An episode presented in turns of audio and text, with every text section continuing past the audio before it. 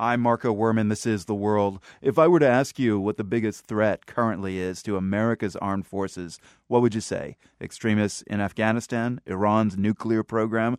Well, if you'd been on Capitol Hill today, the display of military brass could lead you to only one conclusion. The biggest threat to our armed forces is an epidemic of sexual assaults.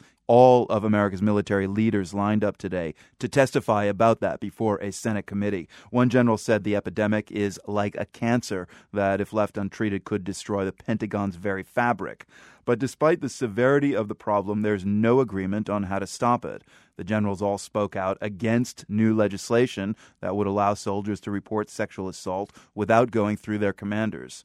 Watching and listening today was former Navy Petty Officer Brian Lewis. He's one of the few male rape survivors in the military who's been willing to step forward and talk about his experience. What's it like for you, Brian, to be there sitting in these hearings and listening to lawmakers discuss something that hits so close to home for you? Actually, it's uh, pretty disappointing. Congress is beginning to step up to the plate, but the chain of command has had knowledge of this crisis going back probably as far as World War II. And I know now that I'm not alone, that there are at least 20,000, uh, this year, 26,000 survivors joining me every year. And in this year alone, 14,000 of those survivors were men. We need to realize that any gender can be the victim. We need to realize that any gender can be the perpetrator. So, yeah, it's pretty heartbreaking.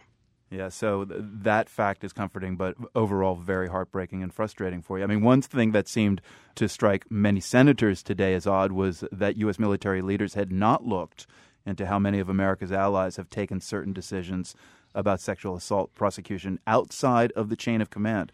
Let's listen to a clip uh, right now. This is New York Senator Kirsten Gillibrand talking about the approach she and several other lawmakers are pursuing. We think you should do what other countries around the world who we fight with every day, that there are our allies. They're side by side with us in combat. Israel, the UK, Australia, Germany.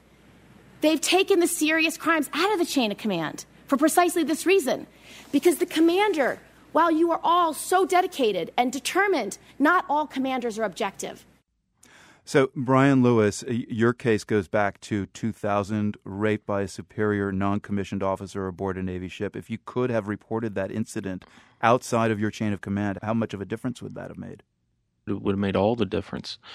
We really need to take swift and decisive action instead of the incremental approaches that was suggested by the chairman of the Joint Chiefs today. And I think our lessons, as Senator Gillibrand alluded to, come from our allies who have implemented a system of taking this out of the chain of command and have seen phenomenal gains in reporting and seen phenomenal improvements in victim confidence. Did you consider reporting the incident at the time? If I would have had my way, I'd have gone ahead and uh, took the issue through NI- NCIS and gone full bore uh, however, that was denied me by my commanding officer, w- which was absolutely his privilege at the time. Brian Lewis, can the commanding officer be cut out of such an important event in the life of, of his or her unit? Wouldn't it cut into unit cohesion? Absolutely not. I, my perpetrator, uh, as I found out later, was a repeat perpetrator. Uh, he had at least one other victim on the command before me. So the failure of my commanding officer to do that to take action and get rid of that perpetrator more impacted the readiness of the unit than if I would have had an independent reporting option. So at the time when this happened to you in 2000, I mean, you can't kind of pivot left, you can't pivot right. Where did that leave you? That left me with no viable option to see my perpetrator brought to justice.